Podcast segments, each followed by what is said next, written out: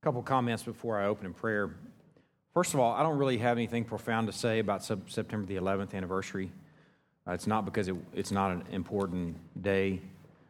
It was a tremendous, life altering thing for us 10 years ago, for those of us that were adults and can remember it. I really don't have anything profound to say other than to go on and, and unpack God's word on the greatness of Christ. I, I think it'd be appropriate, as Morris prayed, uh, as we open in prayer, to pray for those families that are remembering the loss. And um, I just don't even know what to say. It was a, a shocking thing. I, I'm surprised, though, that it doesn't happen every day. You know, it's only God's grace and the protective presence, sort of a dampening of evil influence of the Holy Spirit in the world today that it doesn't happen every day because this is a fallen world. And um, I'm just thankful that I'm thankful that He works all things according to His will and that He works all things for good for those that are called according to His purpose. So that is an all thing. I can look at it and say that's an all thing. I don't know how God's going to be glorified through that, and I don't know how his people are going to be blessed through that, but somehow he did something through that and is doing something through that that wouldn't have been accomplished otherwise. He wasn't snoozing. Satan didn't win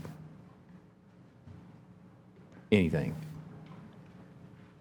Satan doesn't scratch his behind except for permission from the living God. So put that in perspective. God wasn't snoozing. Let's start with prayer.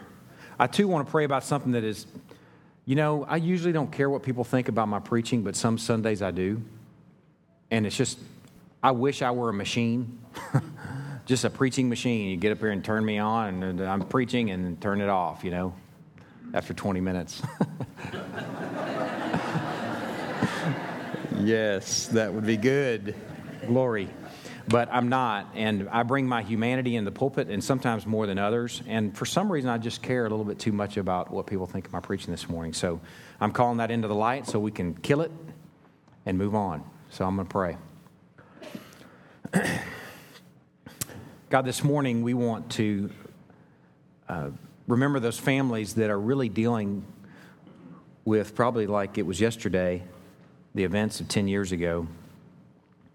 I want to pray that you'll be glorified through that. I pray that the kingdom will, be, will have been, that we'll find when we see you in glory, that the kingdom will have been expanded in some way through that, more so than it would have been had it not happened. I'm thankful that at least for a moment, a country prayed and hunkered down in you. Lord, while I would never pray for that sort of thing to happen again, I do pray for the effect of it, whatever it would take that people would call out to you um, in earnestness, sincerity, that for a moment we would be attentive to how fragile life is and wouldn't just think and live like we're invincible. Pray for the effect of it. Pray for the effect of it, especially in God's people, that we live like you're returning or your son is returning tomorrow. Responsive, with staff in hand with shoes on and our loins girded, ready to move out. I pray that we live light and responsive and attentive. Lord, this morning also I want to pray for another brother and his, his wife and another church. I want to pray for Commerce Community Church, uh, for David Ferguson and Whitney. Thankful for the ministry that you have to them and through them and through the other elders of Commerce Community Church. And we're thankful for our shared DNA as um, a church plant and a sister church at this point. We're thankful for men that we've walked with that are walking with you now in a different location. Lord, we pray for your glory there. Pray that those who aren't walking with the people and aren't hearing the exposition of the word week by week, that you will draw them, that they will gather and they will enjoy you out loud and they will become equipped to be salty and aromatic in commerce, Campbell, whatever surrounding area out there, and all of that for your glory. I pray that even this morning that you're using David to expose the truth that's first run him through. Thankful for uh, the partnership that we have with this church. Lord, in these next few minutes, I'm um, just asking you to speak in spite of me. If you need to um, or want to uh, humiliate me, pour me out, just whatever you have to do to get me out of the way. And I'm, as I confess to your people this morning, I feel in the way. And I pray that you'll just remove that um, obstacle. That you'll speak to your people this morning and show us even more so who Christ is. We love you, Lord. It's in Christ's name we pray. Amen. Turn to Hebrews chapter 1.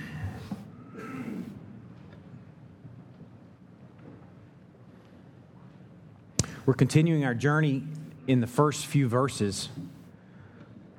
This morning, we're going to be finishing up verse 3. For those of you that are visiting, or those of you who um, have never been here before or have only been here a few times, this is all we got. We really don't have. Um, I guess sentimental stories or um, videos, and I don't frown on any of those things. I know the Lord can even use those, but it seems like the best thing that He has for us is to walk in His Word and unpack it and try and walk in what we've heard. So that's all we've got. So that's what we're going to do this morning. Uh, all that we have is a lot.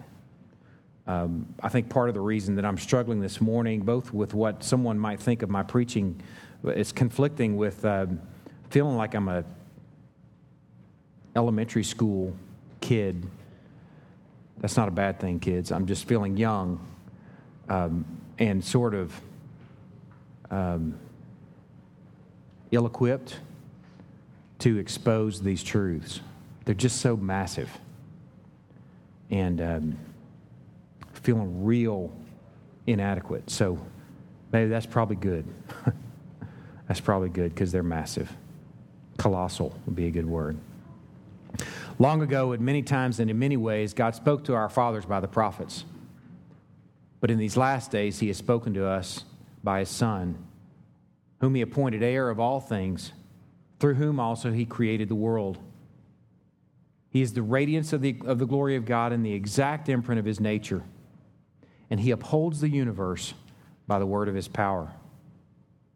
After making purification for sins, he sat down at the right hand of majesty on high.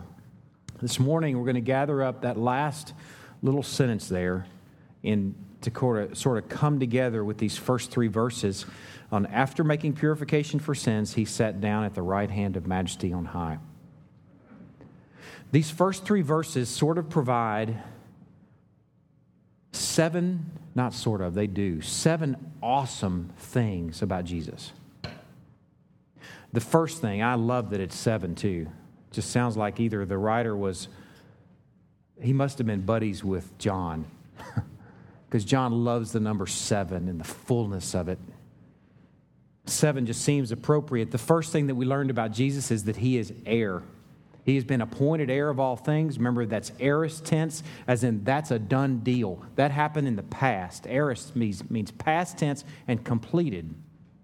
He was appointed heir of all things. That's the first thing that we learned about him. Secondly, we learned that he is creator, also aorist tense, that he created. He was the effective creator, while the Father was the ultimate creator. Jesus didn't find his beginnings in Bethlehem. Bethlehem found its beginnings in him. He was the effective creator. Heir, creator. Third, we learned last week that he's the radiance of the glory of God. We moved to present tense verbs at this for present, present tense realities. He is the radiance of the glory of God. He is God shining forth, or effulging. Remember that weird word that we considered last week? A new word is a good thing because it's a parking place for a new thought. Don't be afraid of new words. Effulging is a great word for that. The glory shining forth. We learned also last week, present tense, that he is the exact imprint of God. He is the stamp of God. He is not a likeness, but perfectly disclosing God. He's not God diluted. He is full strength, full test God. And then the third thing that's also present tense that we learned last week is that He is sustainer. As the Father said, Let there be light, the master workman says, Let there be September 12th. We are that dependent on Jesus' involvement. He is the one in whom all things are held together. Let there be a job that I have to go to tomorrow. Let there be a, a wife that wakes up and takes breath with you in the morning and eats breakfast with you. Let there be breath and consciousness right now. Jesus spoke those into existence as the master workman. He is the sustainer, present tense. So we've had two past tense or aorist tense, uh, heir and creator. Then we moved to some present tense, the radiance of the glory of God. This is the third thing, the exact imprint of his nature, and the sustainer or the upholder of the universe. And now we move back to two more aorist or past tense. It's just poetic how the Hebrew preacher, writer, builds sort of a pyramid or a chiasm here just in the tenses of these verbs. The last two things that we're going to consider of Christ, both aorist tenses, he, he is redeemer and he is ruler. That's where we're going today. To round out the seven, he is redeemer and ruler. We're going to unpack those things, but I want to first turn to Psalm 110. I want to first this morning consider these two realities sort of in context. I'm going to give it a new parking place, a new word, and I'm going to call it a serious contra expectation. I bet you hadn't used that word this week or this year, maybe. I don't think I ever had before the sermon. A serious contra expectation. Psalm 2, you remember from last week and the week prior, Psalm 2 and Psalm 110 are sort of our uh, go to Psalms to help us decipher Hebrews chapter 1. Psalm 2, you remember, had dealt with the royal son. Psalm 110 deals with the royal priest. And here, Psalm 110 is quoted in this passage about being seated at the right hand of majesty on high. It's quoted again later in the first chapter in verse 13, almost verbatim, of making the, the nations your footstool, that sort of image. So we're going to go to Psalm 110, and I think what I'm going to do is just such a rich psalm. I think what I'm going to do next week is preach just Psalm 110, and then we'll come back to Hebrews the week after that. So I'm not going to spend a lot of time in Psalm 110 this morning, but I want to read it and I want you to listen for the tone of the psalm. Just listen to the images and listen to the verbs and listen to the tone of the psalm. The Lord says to my Lord, Sit at my right hand until I make your enemies your footstool. The Lord sends forth from Zion your mighty scepter. Now, watch some of the verbs rule in the midst of your enemies. Your people will offer themselves freely on the day of your power in holy garments. This is about like a warrior priest. It's something that we've never really seen before, but the Jewish mind would have had a concept of this. In fact, Zechariah brought together the two concepts of warrior or king, victor, and priest. And this, this psalm embodies those images. Your people will offer themselves freely on the day of your power in holy garments. From the womb of the morning, the dew of your youth will be yours. The Lord has sworn and will not change his mind. You are a priest forever after the order of Melchizedek this shadowy figure that's mentioned later on in the book of Hebrews. The Lord is at your right hand. He will shatter kings on the day of his wrath. He will execute judgment among the nations, filling them with corpses. It's going to be an interesting sermon next week. Have you ever heard a sermon on 110? I haven't. Sermon on the nations being filled with corpses. It's right there. He will execute judgment among the nations, filling them with corpses. He will shatter chiefs over the wide earth. He will drink from the brook by the way. Therefore, he will lift up his head. This is, interestingly enough, one of the most cited Psalms in our New Testament. I didn't know that one of the most cited Psalms in our New Testament. It's cited in the Gospels, in Acts, in Paul's letters. It's cited obviously in Hebrews and also in Peter's letters. this is a very important psalm and why we're going to engage it next week exclusively. I'll tell you right now, it's a coronation psalm celebrating the enthronement of a royal figure. And the imagery is about enemies being vanquished, and you can't help but enjoy the victory. I was thinking about the image of him just drinking by the brook, or from the brook, by the way. I don't know why this came to mind. I don't think of this when I think of Jesus, but maybe I should think of images like this. I thought of General Maximus Decimus Meridius. Some of you know what I'm talking about the movie Gladiator. My name is Maximus Decimus Meridius, commander of the armies of the north, general of the Felix legions, loyal servant to the true emperor Marcus Aurelius, father to a murdered son, husband to a murdered wife, and I will have my vengeance in this life or the next. As a stirring moment in that movie for those of you that have seen it. Just imagine this sort of guy after just whipping some serious behind, blood coming up his hand from his sword, blood splattered on his face, going down to the brook to drink some water. The victor, sticking his face in there, just gathering it up as the victor. That's the image I have here of this royal priest, this warrior priest.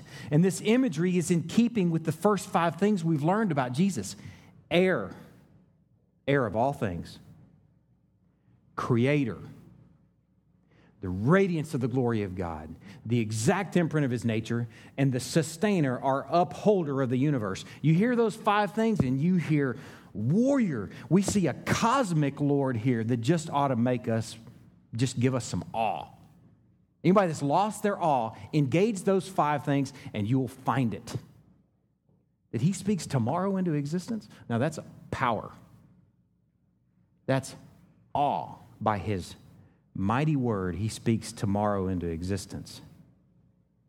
You consider the first five things, and man, you have to be blown away. But here's the reality contextually, this next phrase here, after making purification for sins, could read contextually, yet made purification for sins. The guys that study the Greek, those are the, that's some of the thing that I was reading there where they're saying it's almost like the writer, the preacher of Hebrews is saying, look at these awesome five things, but yet, look at this next one. It's a contra expectation. The heir, the creator, the radiance of the glory of God, the imprint of the glory of God, the sustainer is now making purification for sins? Wait a second. That doesn't make sense. It's a contra expectation that we've got to take in. We found him Lord over the cosmos, and now we see him stooping to pick up the trash? It doesn't make sense. It's a contra expectation. The writer has been dealing with this beautiful woman called wisdom, the embodiment of the character and decisions and work of God. And he's been pointing the readers toward Christ as the fulfillment of that. It's not some beautiful woman, it is Jesus. He is wisdom embodied. And now he shifts gears and takes it a whole nother direction. Now he shifts gears to wisdom paying for sin Wisdom is too regal for that. What in the world? The Jewish mind would have had such a difficult, that would have been a stumbling block for the Jew. Wisdom doesn't pay for sin. It's the divine switcheroo, is what I'm going to call it. Turn to Revelation chapter 4. Contra expectations is really what the gospel is all about and I'm going to show you this. Roman, or, uh, Revelation chapter 4. Did I say Revelation? I did. Okay, good. I want to make sure I didn't say Romans. Revelation chapter 4 and 5 are my two favorite chapters in the Bible. In fact, if, I, if any of you, any of the elders are still around, when I go to, see, to be with the Lord, that's what I want preached at my funeral. Those two chapters. They are awesomeness. John, John has is in the middle of this dream-like thing in the book of Revelation, just sort of this truth gumbo, is what I've called it. The first three chapters are really pretty linear and make some sense. They're letters to the churches in Revelation, seven specific churches. These letters are written to, sort of a report card given to all the churches. And then in chapter four and five, things start to shift into sort of these images. And I want us to take in the contra expectation of these images in chapters 4 and 5. Really, any excuse I have to read chapters 4 and 5 of Revelation, I'm going to find it. So, this is a good excuse. After this, I looked, and behold, a door standing open in heaven. And the first voice which I heard speaking to me like a trumpet said, Come up here, John, and I will show you what must take place after this. It doesn't say John, but I'm just reminding you, John is sort of the witness here. At once, I, John, was in the Spirit, and behold, a throne stood in heaven, with one seated on the throne. And he who sat there had the appearance of jasper and carnelian, and around the throne was a rainbow that had the appearance of an emerald. Around the throne were 24 thrones, and seating, seated on the thrones were 24 elders clothed in white garments, with golden crowns on their heads. From the throne came flashes of lightning and rumblings and peals of thunder. And before the throne were burning seven torches of fire, which are the seven spirits of God. So far, we, are gonna, we're, we're seeing the, the Father's throne and the Holy Spirit's all there too. The seven spirits is not some seven spirits floating around, it means the fullness of the Holy Spirit is there in the throne room as well which are the seven spirits of God. And before the throne, there was, as it were, a sea of glass like crystal. Around the throne, on each side of the throne, are four living critters, full of eyes in, in front and behind. The first living creature is like a lion, the second living creature, like an ox the third living creature with the face of a man, and the fourth living creature like an eagle in flight. And the four living creatures, each of them with six wings, are full of eyes all around and within, and day and night they never cease to say, they just say it over and over and over again Holy, holy, holy is the Lord God Almighty, who was and is and is to come. Whenever the living creatures give glory and honor and thanks to him who's seated on the throne, who lives forever and ever. The 24 elders, we don't know who those were, if they're just some sort of non human. They seem to be sort of these non human, wise, thinking creatures. These 24 elders, you just imagine these white, regal, white haired, regal looking dudes fall down before him who's seated on the throne and they worship him who lives for, forever and ever. They cast their crowns before the throne, saying, Worthy are you, our Lord and God, to receive glory and honor and power, for you created all things, and by your will they existed and were created. Awesome throne room vision of the Father in that picture. Now we get to see the Son. Then I saw in the right hand of him who was seated on the throne a scroll written within and on the back, sealed with seven seals. This scroll that is, is, is sort of the unfolding of the rest of the story. The consummation of the age, the tribulation will unfold as these seals are broken. I saw a strong angel proclaiming with a loud voice. Just imagine this question. You got a megaphone or something, an angel megaphone. Who is worthy to open the scroll and break its seals? And then it says, And no one in heaven or on earth or under the earth was able to open the scroll or to look into it. And John's bumming. John's like, Nobody's worthy. The strong angel asks the question, Who's worthy to open the scroll? And there's crickets in heaven. Cricket, cricket, cricket.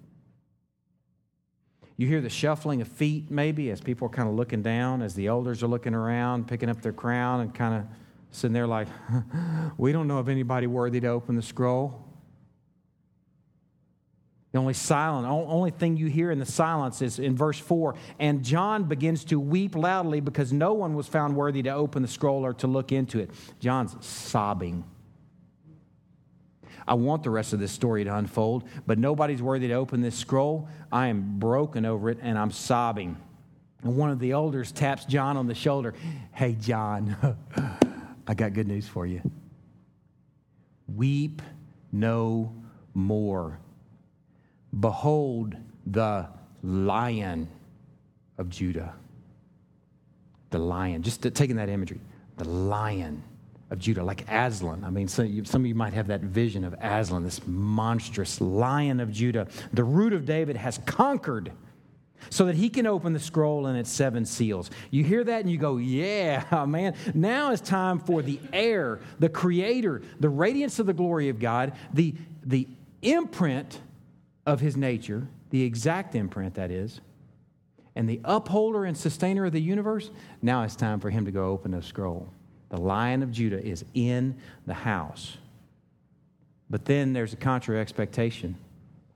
John's thinking, okay, I'm going to turn and see a big roaring Aslan like lion. And he looks over, and between the throne and the four living creatures and among the elders, I saw a lamb. I saw a lamb standing as if slain.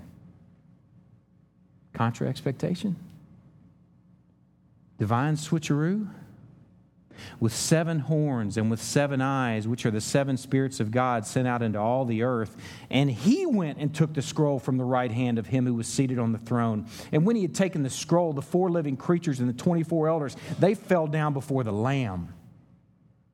Each holding a harp and golden bowls full of incense, which are the prayers of the saints. And they sang a new song, saying, Worthy are you to take the scroll and to open its seals. For you were slain, and by your blood you ransomed people for God from every tribe, every language, every people, every nation, even Greenville.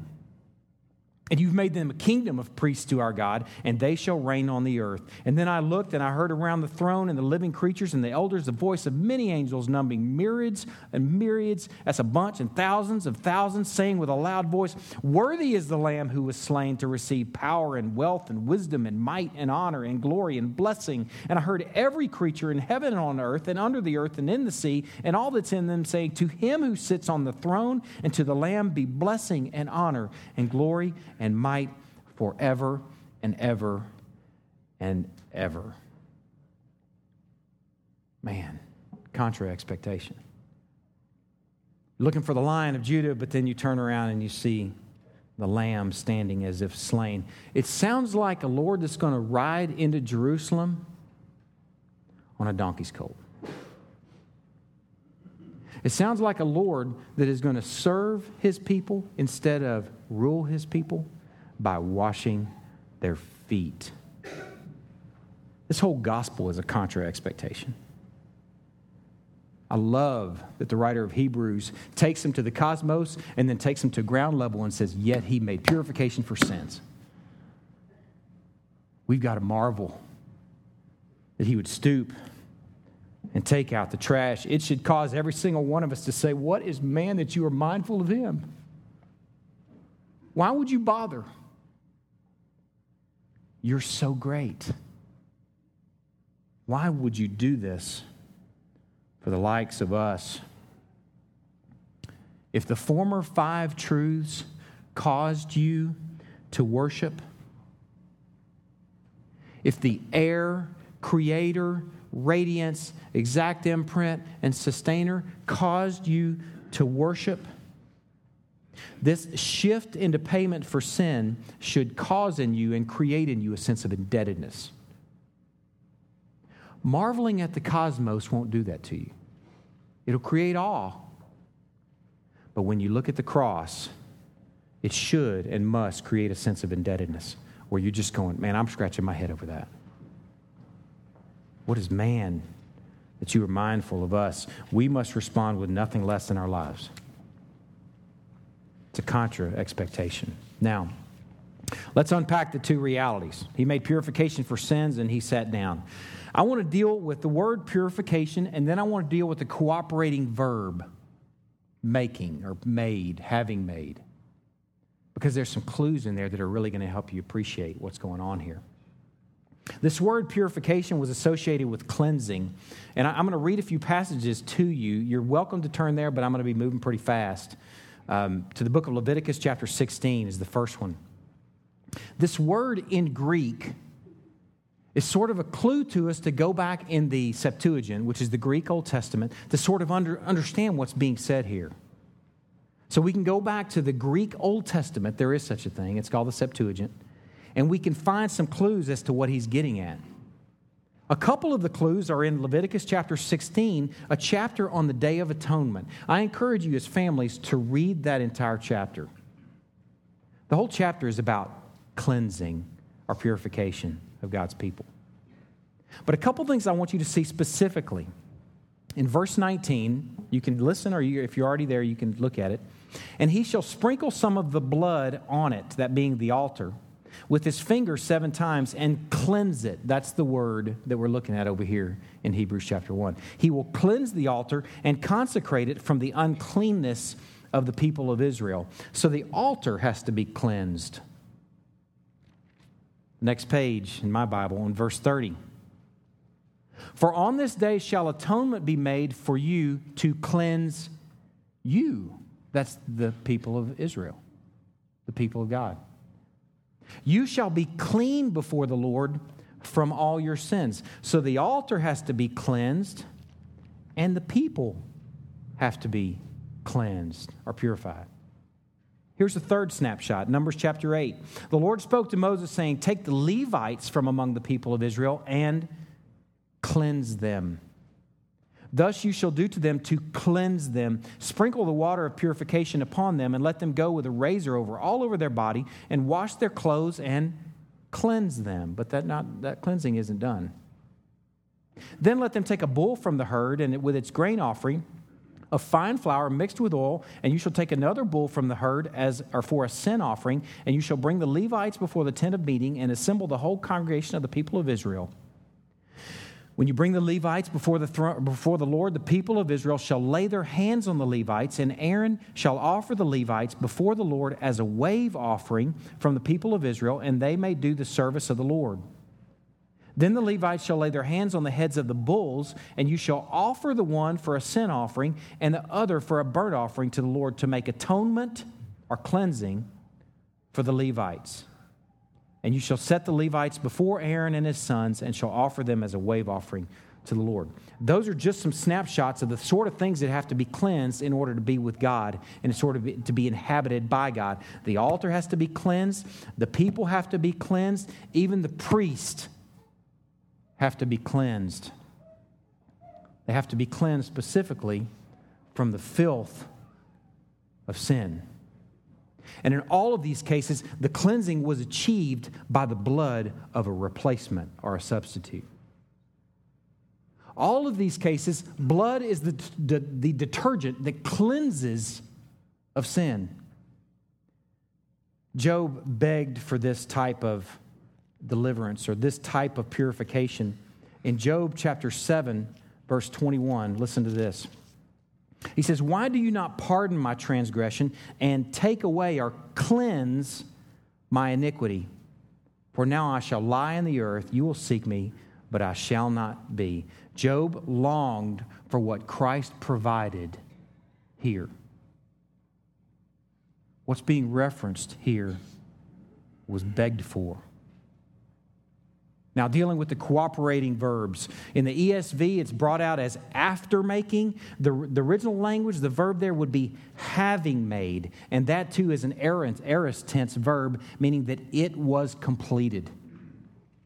Having made purification for sins means that it was completed. Before he sat down, guess what he did? He finished his work. When he's on the cross and he says, It is finished, that's what he meant it's finished. He didn't just mean my suffering and my time on the cross, he meant this work is finished forevermore. That's the tense of the verb. Now, the voice of the verb. The voice of the verb is middle voice.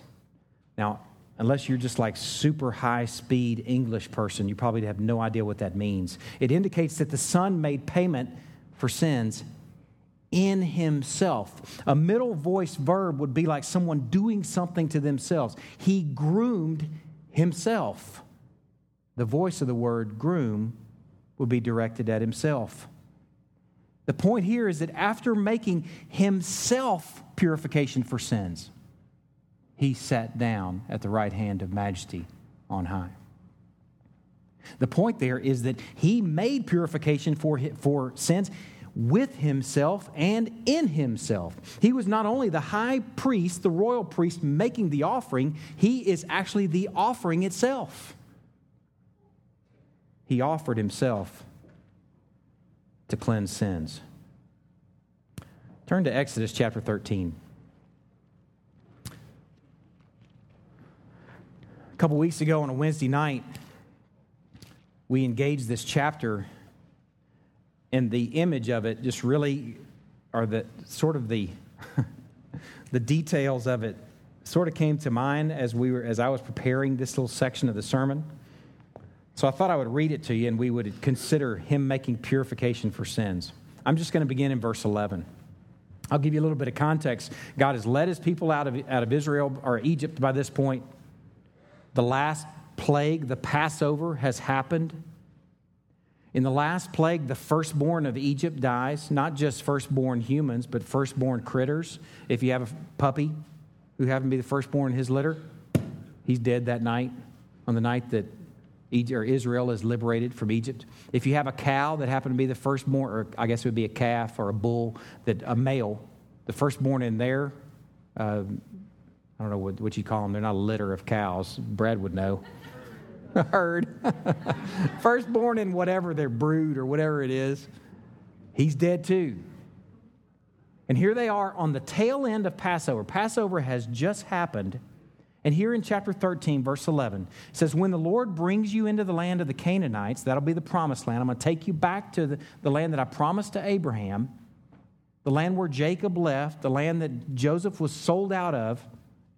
When the Lord brings you into the land, land, of the Canaanites, as he swore to you and your fathers, and shall give it to you, you shall set apart to the Lord all that first opens the womb. All the firstborn of your animals that are males shall be the Lord's. So, exactly what I did to Egypt is exactly or similar to what I want you to do. As I took their firstborn for their sin, I want to take your firstborn for your sin. Somebody thinks Israel wasn't sinners too? Think they were better than Egypt? Less sinful than Egypt in some way? All you have to do is watch the rest of the story for Israel and you find out otherwise. You have to pay for your sin with something too, and it will be your firstborn. And if they're any critter other than humans, and one other thing I'm about to show you, they have to die as well. Sacrifice the firstborn of your puppies, the firstborn of your cows, your brood the firstborn of whatever critters, your lambs. All the firstborn of your animals that are male shall be the Lord's. Every firstborn, here's the other critter, every firstborn of a donkey you shall redeem with a lamb. Or if you will not redeem it, you shall break its neck. Every firstborn of man among your sons you shall redeem. And when in time to come, or when in time to come your son asks you, What does this mean, Pop? You shall say to him, By a strong hand the Lord brought us out of Egypt from the house of slavery. For when Pharaoh stubbornly refused to let us go, the Lord killed all the firstborn in the land of Egypt, both the firstborn of man and the firstborn of animals. Therefore, I, your daddy, sacrificed to the Lord all the males that first opened the womb, but all the firstborn of my sons, and we could say, and donkeys if you want to, I redeem. It shall be as a mark on your hand or frontlets between your eyes, for by a strong hand the Lord brought us out of Egypt. Now, why did I share that passage? I don't think that you can really enjoy that He made purification for sins till you realize, first of all, that something had to die in order for your cleansing. You got to realize something had to die. In this picture, Israel, the only way you're going to survive now, now that I've delivered you, is something else has to die. And it's going to be your firstborn minus your human firstborn and your donkeys. You also, I don't think, can really enjoy that He made purification for sins till you understand your sinfulness and what we have in common with donkeys. I don't think it's an accident there. The donkeys have a way out, and humans have a way out. Because the reality is, as you study yourself, as you hold this Bible up to you as a mirror that shows you who you truly, truly are, you start to see yourself as looking pretty similar to a donkey. Israel was a stiff necked people, hard to lead. That's our story, too. If you have no view of your filth, you can't appreciate the one who cleaned it up. If you have no view and no understanding of your feebleness, if you don't realize that he had to stoop to get you, if you don't realize your sinfulness, that he stooped and was sacrificed for you, you can't enjoy him as a Savior. I love that he gave a way out for the donkeys. A.W. Pink loves it too, or loved it. He said this He said, Thank God for the lamb provided for the donkey. The more fully we realize the accuracy of this figure, the more completely we are given to see how donkey like we are in ourselves. The deeper will be our gratitude and the more fervent our praise for the redemptive and the perfect. I'm going to tell you right now a church that's characterized by knowing that you're a bunch of donkeys, saved by grace, is an attractive church. The Christian family that realizes and has in view your filth and your wretchedness apart from Christ, that's attractive. It's haughtiness and pride. I don't know why. Humility decays. And after we've been Christian 10, 20, 30 years, sometimes you start forgetting, or you just forget, whoa, wait a second, I'm a donkey. I needed that image. Man, I too am stiff necked. I have a keen view, or I must have a keen view of my own filth to realize how low grace reached to pick up the likes of me. I'm going to tell you what, that church attractive. That church is attractive. We realize who he stooped for and the character of who he stooped for. How could we not listen to this one? How could we not listen to this one who so surprised us and lavished on us a bunch of donkeys, blessings? He is our Redeemer, having cleansed us with the offering of Himself. The second thing, really the crescendo, I would say, of the seven things that we've learned about Christ, is the last thing. He sat down. The first six things work toward and point toward the seventh. He is um, heir, creator, radiance of the glory of God, exact imprint of his nature, upholder or sustainer. He is redeemer. All of those six things point to him now being ruler, seated and ruling. He sat down. A parking place for that image is an old fashioned word called session. He is in session seated. You can see, too, from the order that's brought out in the ESV, after he made purification for sins, he sat down. For there's no sitting down until the former is completed. Payment for sins is what gives him that rightful place at the Father's right hand, seated. I wish that I had had some opportunity to see what it would have been like for an emperor general to go out and vanquish the enemy and then to come home. I've imagined the fanfare of this general coming home. We could just say it's General Maximus had he not been uh, betrayed, maybe from one, one of his earlier battles. Coming home to great fanfare and parades. And then, as everybody's watching and cheering, going up to a throne or uh, a place of honor and sitting down. I just can't imagine that everybody wouldn't just cheer seeing the victor seated, seeing the battle complete, the enemy vanquished, hearing the swish of the robe, the shuffle of pierced feet in Christ's case, and the strong exhale of a faithful and mighty warrior priest. As we see him in our mind's eye, seated we need to hear the words, It is finished. the warrior priest is seated, trounced the enemy contra expectatively with a cross. the enemy is trounced with a cross. Turn to Luke chapter 22.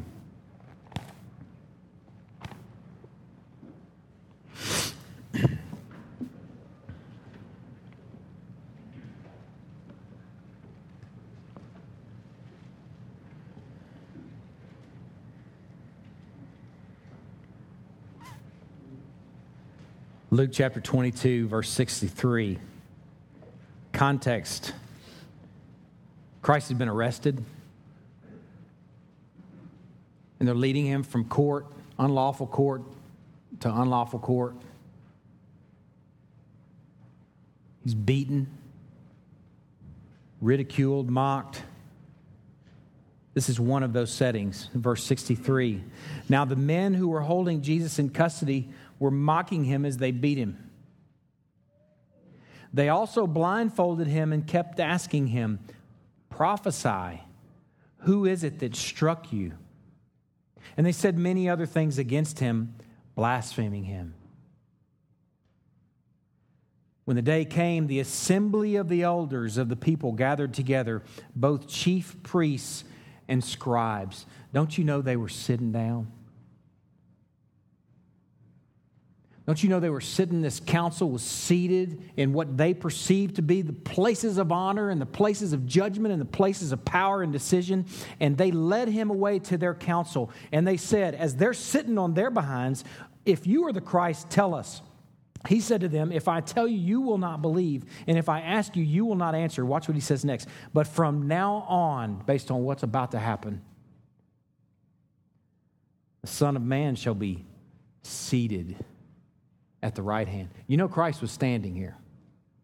Christ wouldn't have been sitting down before the council. He's standing, if he could stand. The irony, the contra expectation of the one in whom all things is held together is standing, and they're sitting on their created behinds. He says, Now on, the Son of Man shall be seated at the right hand of the power of God. And they all said, Are you the Son of God then? And he said to them, You say that I am. Then they said, What further testimony do we need? We have heard it ourselves from his own lips. He applied this Psalm 110 to himself hours before he went to the cross. Enemies are about to be vanquished. The victor is about to trounce the enemy with the cross. It's a contra expectation. The Hebrews writer and preacher takes his people to this image, and it's important to see him as ruler and to remember what he did to get there via the cross. Lastly, in regards to him being seated, I want to consider just the fact that he is indeed seated. There's greatness in this contrast to the other priests. The last passage I want you to look at, which is just really poetic, is Hebrews chapter 10. Turn there. this will explain the ridiculous looking shoe on our song slides and on your bulletin cover this morning. Looks like a shoe that either Chad or Samantha would wear. or maybe Clint Stevens, even. Possibly. Yeah. Hebrews chapter 10, verse 11. This is just, I love this. And every priest, watch, stands. Every priest stands daily at his service Monday, Tuesday, Wednesday, Thursday, Friday. I don't know what exactly they did on Saturday. That I know it's their Sabbath. I haven't studied what a priest did on the Sabbath. Sunday, standing. You know, I looked at the furniture in the tabernacle and the temple, the list of the things that are supposed to be in there, and I didn't see a recliner.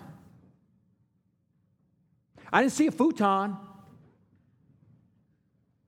I didn't see one of those little love couches. I looked everywhere. I didn't see anything in there. I don't see any place for this homeboy to, to sit down. He just stands daily at his service, offering repeatedly the same sacrifices which can never take away sins. I'm looking at it saying, man, homeboy better have some good shoes. When I was a kid growing up, my dad's a veterinarian, so I, I spent a lot of time at the clinic, working at the clinic, and it's, it's a medical environment, all, even though it's critters, it's still a medical environment. And you wear scrubs and the vet techs dress like a nurse might dress, and they're on their feet all day. And I remember as a little kid looking at the shoes that these ladies wore, and they were, they were called Famolares, and it was the rage, man. Famolares. They had wait. I bet you never has a pair. Wavy bottom shoes. They had a wavy bottom on a, on a bottom. And I guess the waves sort of absorbed the shock of standing all day. And I'm sitting here, something just made me laugh, envisioning a priest wearing all his garb, his linen clothing, and his ephod and all that. And out under, underneath the robe, as it kind of moves away as he's walking, a pair of Famolares. He better have some good shoes.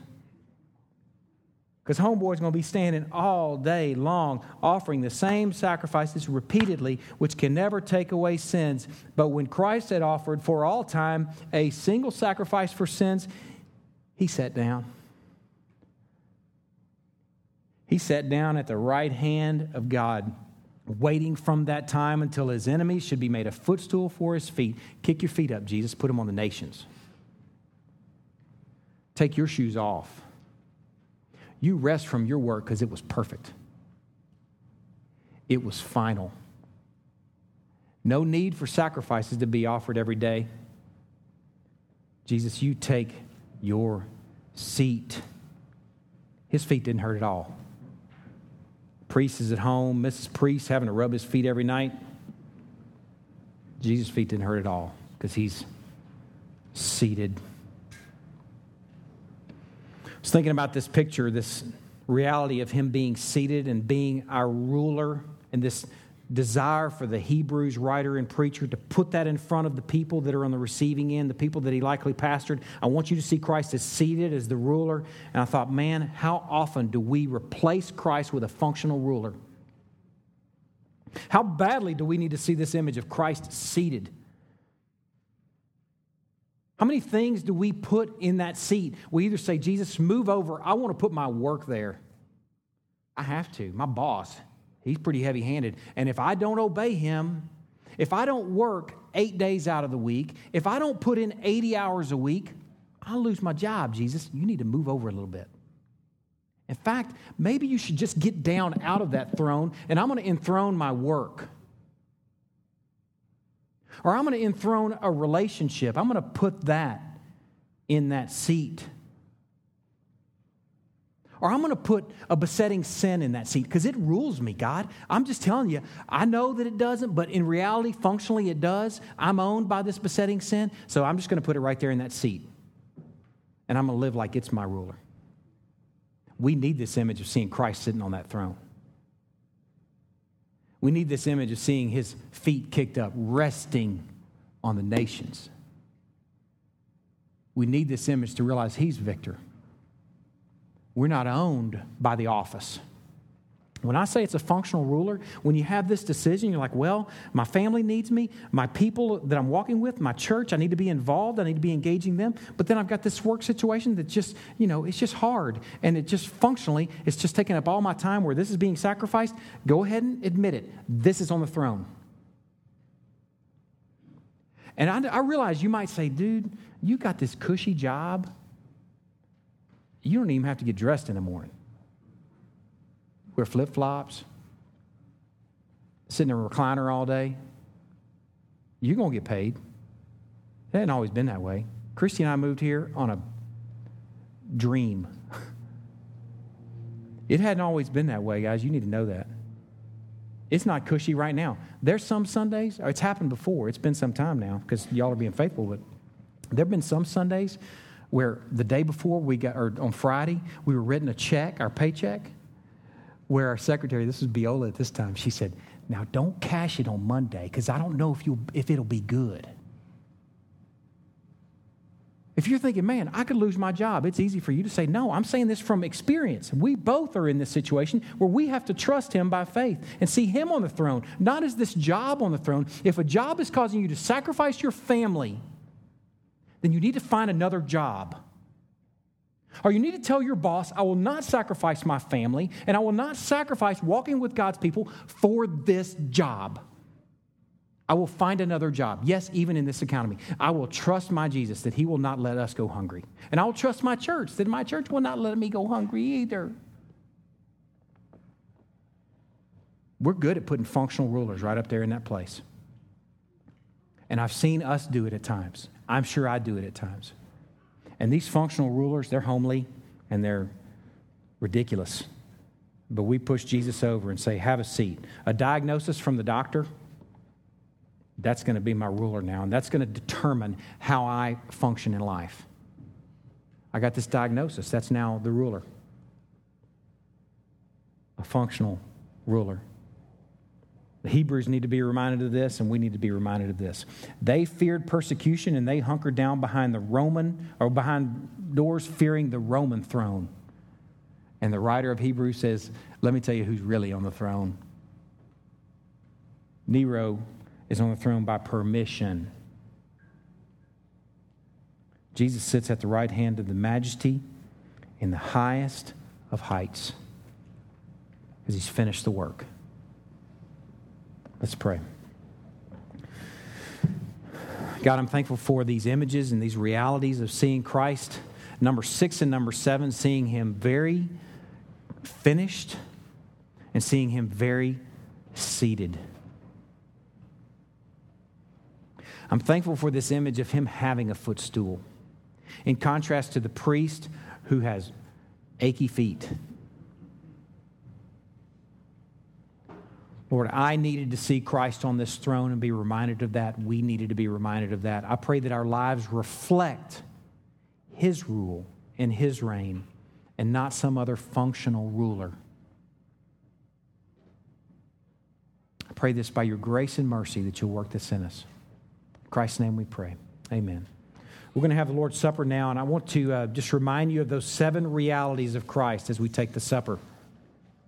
He is heir, He's creator, He's the radiance of the glory of God, the exact imprint of His nature. He is the sustainer, the one in whom all things are held together. And He is Redeemer. He purified us of our sins. And He is ruler. Those last two are taken together. They have to be taken together. He earned that spot at the Father's right hand at the cross. We need to remember these first five things and the lofty ruler of the cosmos, but we need to remember these last two things, especially number six, that he stooped to pick up the trash. As we take the Lord's Supper together, that's what I want us to have on our minds that he stooped to clean up our trash and he did it with a cross. And we're going to remember that now. He is a worthy prophet, having spoken the final word. He's qualified priest, having made the final sacrifice in himself and with himself to cleanse us of sins. And he is king, sitting enthroned in the place of honor next to the Father's right hand. Lastly, I'll tell you too that this meal is for those that are enjoying him by faith if you're not trusting Christ as this as your Lord, as your ruler, don't take the supper. If you're in some place where you're thumbing your nose at God over one thing or another, don't take the supper then either. And don't let it go week after week. You need to square up and reconcile with God. Confess your sins and confess them one to another. Be healed and race to this supper. But if you're in one of those two places this morning, thumbing your, thumbing your nose at God over some unrepentant sin, or you're not a believer, don't take the supper. If you are, then take it by faith, remembering and enjoying number six, is cleaning up our trash. Let's eat. You know, the fact that Jesus isn't wearing Famolares means you don't either. As we take the bread, I want you to consider that your work in regards to salvation is over as well. You may work in response. In fact, you should. It's an appropriate response to be spent. But when it comes to salvation, you didn't earn it. He earned it, and it's been purchased, period. Let's take and eat. Hebrews says, without the shedding of blood, there's no remission or payment for sins. As we take this, let's remember and enjoy that payment was paid in full. Our sins were covered and cleansed through the finished work of Christ. Let's take and drink. Let's continue in song and giving. I always replay a sermon like that, especially some of the things that I've said over and over again, hoping and praying that they're received in context and received in the spirit that they were intended. Like things having to do with your job. I mean, I, I'm hoping y'all don't all go tell your bosses to take that job, you know. That's, that wasn't the point. The point is that Jesus is on that throne. So, a lot of the things that really influence us and really drive us, and say, we know I'm bound to that. I have to do it this way. You really don't. And while you might in your mind and even in your heart say, well, Jesus is Lord, He's on that throne, you may functionally show something else. As Christ is the ultimate contra expectation, we're contra expectations. Our lives are a contra expectation. That's what makes us aromatic. That's what makes us salty and bright in a world that's not a contra expectation. If you're in a work environment where you're seeing your family sacrificed on the altar of work, or you're like, no, I just have to work a bunch of overtime to maintain our cost of living. If you go make some changes, like sell something so that your cost of living decreases and it's in keeping with a reasonable job, that's salt. There's an aroma there. And the world looks at it and says, that doesn't make sense. I mean, we're supposed to amass stuff, and that's American dream. And you're like, well, I'm not living by the American dream. I'm living by Jesus being on the throne. He's my ruler, not my cost of living or my perceived cost of living. Standard of living might be the better word.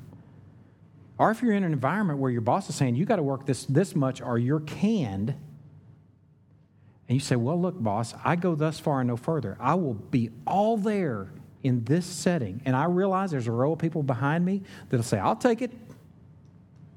You say, no, I'm going to put Christ on that throne, and he's going to rule, not the perceived fear of not having a job and not being able to feed my family. Just know that when you do that, that's called worship. That's what worship is. When your life comes into alignment with what this word says about who Jesus is and what he's done, that's worship. When it doesn't, it's faithlessness.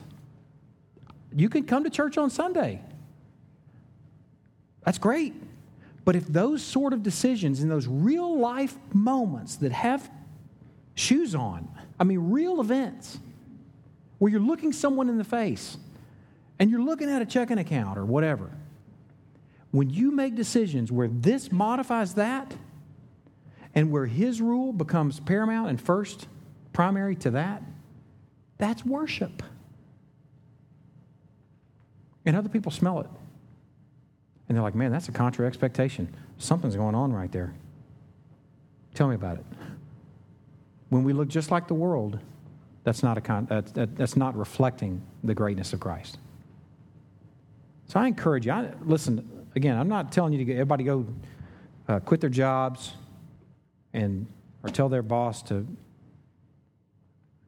take it, take their job. That's not what I'm saying. But I'm saying let these sort of truths impact how you live. That was the problem with the Hebrew church. They stopped listening. And they may have kept hearing it, but listening meaning that it didn't find purchase. It didn't it didn't find expression. So that's where the Hebrew writer took them, and that's where God, through his sovereignty, is taking us right now. These sort of truths have to modify and impact and influence how we live. Are they just truths? They're just thoughts. But it's worship if they do.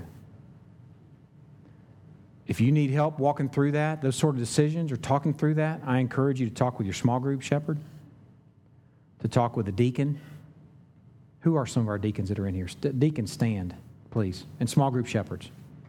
Deacons, small group shepherds. Men all in this sanctuary that you can go to, or you can go to any of the elders. Steve, Steve, you saw him passing out uh, the elements. You saw Brad passing out the elements. Scott's not here this morning, uh, but I'm available. Man, don't try and go this alone. Men, y'all can sit. Thanks. Don't try and go this alone. You're not going to have somebody trying to tell you how to run your life, but you will have somebody who picks up God's word and says, okay, let's see what God says here.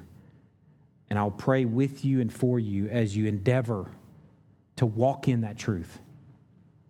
That's what the people of God is all about. I encourage you to connect with one of these men or connect with an elder. Our contact uh, email addresses are on the back of the bulletin, so you can email any of the elders. Ideally, all the other elders, because I'm off studying. Just kidding. No, I'm, I'm available too. So y'all stand and I'll dismiss you. The other elders are studying too, by the way. Let me pray. God, thank you so much for our time together this morning. I'm thankful for truths that cause us to examine our lives and examine our priorities and our pursuits.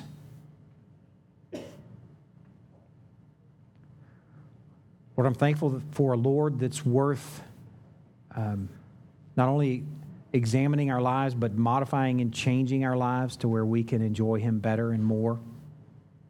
I pray that we will be walking contra expectations as Christ is the ultimate contra expectation. And that in so doing, we'll be salty and bright and aromatic, and we'll bring glory to you for your glory. I pray for opportunities to talk through some of these things, that they'll find real purchase and they won't just be left right here on Sunday morning, but they'll invade Monday and Tuesday and Thursday and den and neighborhood, our coffee shop, a small group, that they'll be processed and discussed and that they'll find purchase for your glory. Lord, we love you.